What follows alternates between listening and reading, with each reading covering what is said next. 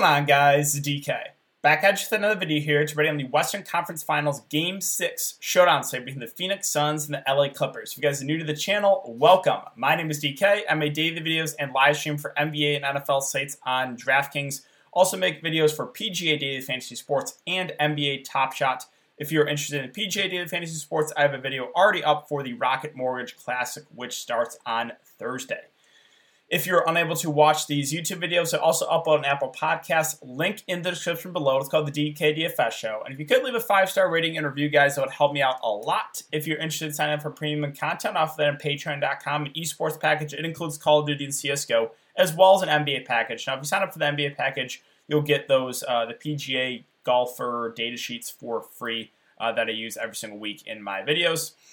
And I do want to thank Prize Picks for sponsoring this episode. So, if you guys are not familiar with Prize Picks, there's a couple different ways you can play here. Number one is straight up you just take over under on fantasy points. So, they Prize Picks will post players and the projected fantasy scores, and you either take the over or the under. So, Paul George projected for 54 and a half fantasy points. Again, do you like the under? Do you like the over? For me, if this game is competitive, I the over on Paul George. We'll go over it. You know, we'll talk about him in DraftKings in a minute here, but uh, besides the last game, he, he had two really bad shooting games, and he still went for 50 plus fantasy points. So um, I think I, I lean the over there on a guy like Paul George at 54 and a half. Let's see, does anything else stand out? So yes, yes it does. Uh, Nick Batum at 13, Marcus Morris 20 and a half. If Ivica Zubac is not available to play, I like the over in those. Now we saw a situation where uh, Trae Young got ruled out tonight, and I made a video on Prize Picks. It's like, hey, I think the biggest edge is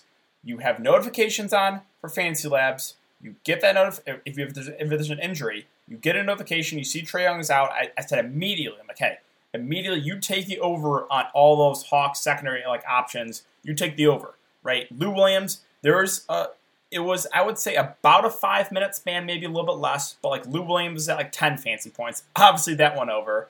Uh, Bogdanovich, Huerter, they were at like twenty, right? All the Hawks were way lower than they should be uh, for a few minutes. So, so you have to like hop on it really quick when you see that. So monitor Ivica Zubac. If we get news again right away that he if you get, if you get news that is out, you got to hop on a Prize Picks and take the over on Batum, take the over on Marcus Morris because those guys are going to play big big minutes if Zubac can't go.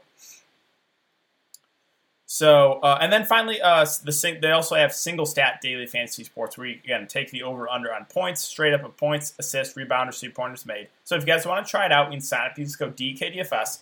DKDFS, all one word, link down below. You get a 100% match up to $100. Basically, you put $100 in, you get a free $100 to play with. And again, they have every single sport you can think of. You can also mix and match sports. So uh, before we get in the video, I just want to give you guys a special shout out again for coming in every single day and checking out these videos, checking out the live streams. We had almost 200 concurrent viewers and just the shorter, you know, showdown live streams. But thank you to everyone coming to check those out. Um, if you guys do enjoy this content, if you could leave a like on the video, subscribe if you haven't already, and hit the notification bell so you don't upload videos and you don't live. As always, I will be live tomorrow, so make sure to check it out. And let's try to aim for 100 likes on this video. All right, so before we hop in and, and talk about this show on slate, we got to look back at the show on slate tonight. And tonight, it went really, really well for myself and a lot of you because I was hammering home once we got news that Lou Williams was starting. I am not only playing Lou Williams, which I thought was obvious. I was like, I think you play him, and I think you play him in the captain spot. And that's what I did, and that's what a lot of you guys did. And we shared a massive takedown. So um, again, nothing crazy for me, like monetary wise. Again, I've been really, you know, playing lighter just on these show on sites because there's a lot of variance involved. But this is just a twenty dollar entry. Again, that's kind of I've just been playing those big tournaments. The twenty dollar entry, 150k to first, and I took down. So Lou Williams and the captain with Giannis. Unfortunately, oh, I mean, I wasn't watching that game, but what is it? Hyperextended knee. That is not good, right? Ugh, that is hoping he can come back. Um, I'm guessing he can't come back in the series though, but yeah, that is really really unfortunate. One with Middleton, Jrue Holiday, uh, Kevin Huerter, and Bogdanovich. So I actually wanted to get John Collins in my lineup. My take was on Patreon. I was like, hey, I think you play three of the four of John Collins, Lou Williams, Huerter, Bogdanovich. And Uh, full disclosure, I actually had John Collins as a core play, but I didn't have a ton of time to mess with roster construction because you know the Trae Young news came out right before I was getting on a live stream, and then you know I was going over to Patreon. I was hey, I'm mess with mess with my build, mess with my build because that was the only time I really could mess with my lineup before lock. And I was like, hey, I can't get anything that I love with John Collins, so I think I'm actually going to fade him because the build I had, because I was going Lou Williams with the captain, that I was 100% going to do. But, you know, messing with builds with John Collins, and it just, like, I couldn't get anything where I felt really good. Like, it was either, like, leaving, like, 3,000 on the table, or, because I was obviously, I wanted to play Middleton, Jrue Holiday, then with Giannis, you know, the kind of the team jam approach. But if I went, like, Collins over Huerter and Bogdanovich, then I was left in just a weird spot like, Cam Reddish, who I didn't really want to play, even though I think he, he did play pretty solid. Um, so, yeah, that, that was my reasoning. Collins obviously had a, a definitely a floor game with uh, with Trae Young out. Uh, I can only talk about how I mean I know Giannis got injured, but the Hawks are still beating them with Giannis in. Like what the NBA playoffs expect the unexpected. I mean, really, like no one, no one thought the Hawks could, could even come close to winning this game with Trae Young out. And they came out and blew out the Bucks. Crazy stuff. Yeah, John Collins only finished with four, seven, and one. But um, obviously the blowout hurt him a little bit. Still, still a bad game for himself for him. But yeah, all in all, again, great night for, for myself. Great night for a lot of you. I didn't retweet re, retweet everyone because so many people actually I tied with a lot of you guys in this tournament. But I just want to say again, congrats to everyone. Love seeing this. Uh, you know, saw some new users take down. It's just it is great seeing you guys win. Uh, makes makes my day for sure. So yeah, again, good night for myself. Good night for a lot of you guys. And let's see if we can keep it rolling here for this showdown slate. So Suns, Clippers, going to 215 over under. The Suns are one point favorites here. So we'll start off with the Phoenix Suns. And kind of, I just got to, I just got to tilt a little bit. All right. I played I played Devin Booker. Okay, so don't play Devin Booker here. I play Devin Booker here. I play Devin Booker here. I play Devin Booker here don't play Devin Booker here.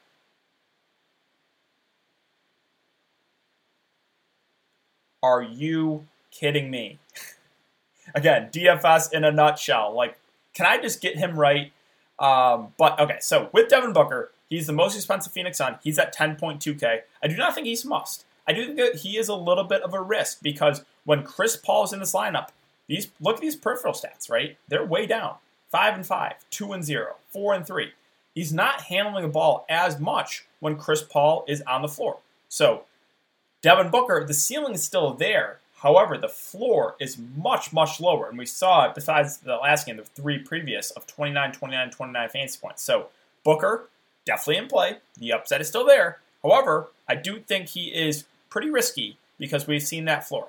Now, Chris Paul, I think I feel a little bit safer with it than De- than Devin Booker. However, I think Devin Booker probably has a little bit more upside than Chris Paul. The reason I feel a little bit safer about Chris Paul is he's assist, right? 8, 7, 12. Obviously can get some rebounds, can score the ball.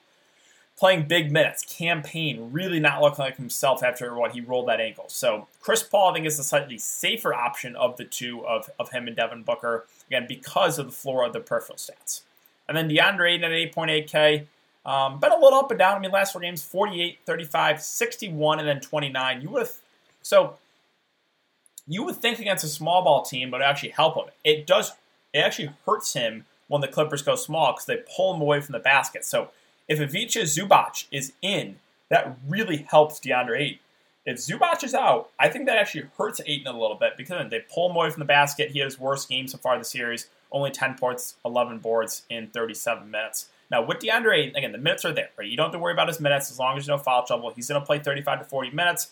He's a good rebounder. He'll probably get you a double double. Uh, but I think he really succeeds here if Ivica, if Ivica Zubac plays and starts. That's that's where I think I really want to get to DeAndre Ayton. Bridges, Crowder, I mean, they've been disappointing in this series. They really have. Minutes haven't been great on them, a little bit up and down uh, for, for Bridges, 26, then 39, then 28 the last three games. He's a guy that, um, you know, kind of a 3 and D guy, I guess. You know, he did have the 13 rebounds in one game, but a little bit of an outlier. A good defender, you know, got to knock down those corner threes. That's that's really where he's going to get a lot of his, you know, fantasy production. Obviously, can get some, some blocks and steals too, but he's just at a price point at six six where it's just more of a contrarian play for me. Like he still does possess upside. it's just hard for me to prioritize him. Kind of same with Jae Crowder. He's really been disappointing. Minutes, yeah, low 30s, I, I would say, but under 20 fantasy points the last four games. Not been shooting the ball well. However, you know, when he's getting that shot going, he can go for 35 fantasy points. So, you know, Crowder and Bridges still possess upside. Both should be pretty low owned. Again, though, hard for me to really get excited about either of them or their respective prices. You know, Cam Payne the price has really dropped him to 4.2K, but he just doesn't look like himself. However, I think that that does, that will make him somewhat low owned. And, um, you know, he is still a decent point per minute guy. And if he gets close to 20 minutes, he could definitely be in the winning lineup. So I'm intrigued by Cam Payne. I will say more of a contrarian value play at the moment. Now, Cam Johnson had a really good game last game. He played 23 minutes, had 25 fantasy points. Normally, we're going to get around 15 to 20 minutes for Cam Johnson, which I think makes him a fair value play. Right? We kind of know his role. Obviously, a decent score. Had a good game last game. Dario Saric probably gets around 8 to 10 minutes backing up DeAndre Ayton, unless DeAndre Ayton gets in some foul trouble. But with you know, he's a decent point per guy, can hit the threes. Again, I don't know if it's necessary to go to him, though. Uh, more of a contrarian value play. And then Abdul Nader and Torrey Craig played a little bit. Nader played uh, nine minutes. I think he actually came in for garbage time, so got a couple extra minutes because of garbage time. And Torrey Craig saw uh, 11 minutes last game, too. I mean, I would probably rather take a shot on a guy like Torrey Craig over Abdul Nader. Again, he had the DNP basically last game, but he played 11 minutes, uh, I guess, the most recent game. He's a flat min price, and we actually have seen some upside games from Torrey Craig. So I guess it's not the. I wouldn't be super shocked if he's in the winning lineup, right? If Torrey Craig can get 15 fancy points, he's most likely going to be in the winning lineup at 1K. So Craig, definitely someone I think you can look to as a uh, risky punt play. All right, so let's move on to the Clippers. Paul George. So, you know, mentioned I like the over on him in prize picks. So let's talk about this, right? Uh, besides the last game, 5 of 20, 9 of 26. So awful shooting games. 59 and 55 fantasy points. He has still gone over that uh, 54 and a half fantasy point projection. So I like the over there in Paul George. And he had a good shooting game last game and went for 72. So Paul George, far and away the safest spend up on the board, right? Because with no Kawhi Leonard, he is just their do-it-all guy. Whereas the Suns, obviously, it's the big three. So George, Really like him. I think he's probably the optimal play in the captain spot for tomorrow's slate. Again, still no Kawhi Leonard. Reggie Jackson at 8 2. It feels priced about right. I don't have a super strong take on him. Obviously, he's going to be their number two in offense. Obviously, he's a good shooter um, and does still possess some upside, but just seems priced about right. So, a fair play. Again, don't hate it, but don't love it. Now, Zubac is the key to this slate. First, if he plays and starts and there's no limit, I like him a lot. If he misses, we'll get to those wings. Batum, Morris, Terance Mann becomes more playable. Those guys get a massive boost. And then talk about Boogie in a sec. I think he'll be in play, but the price went way up on him. So again, monitor the status of Vicha Zubac, especially again in prize picks, right? If you're playing that. Notifications on Fantasy Labs, that'll be my recommendation to you.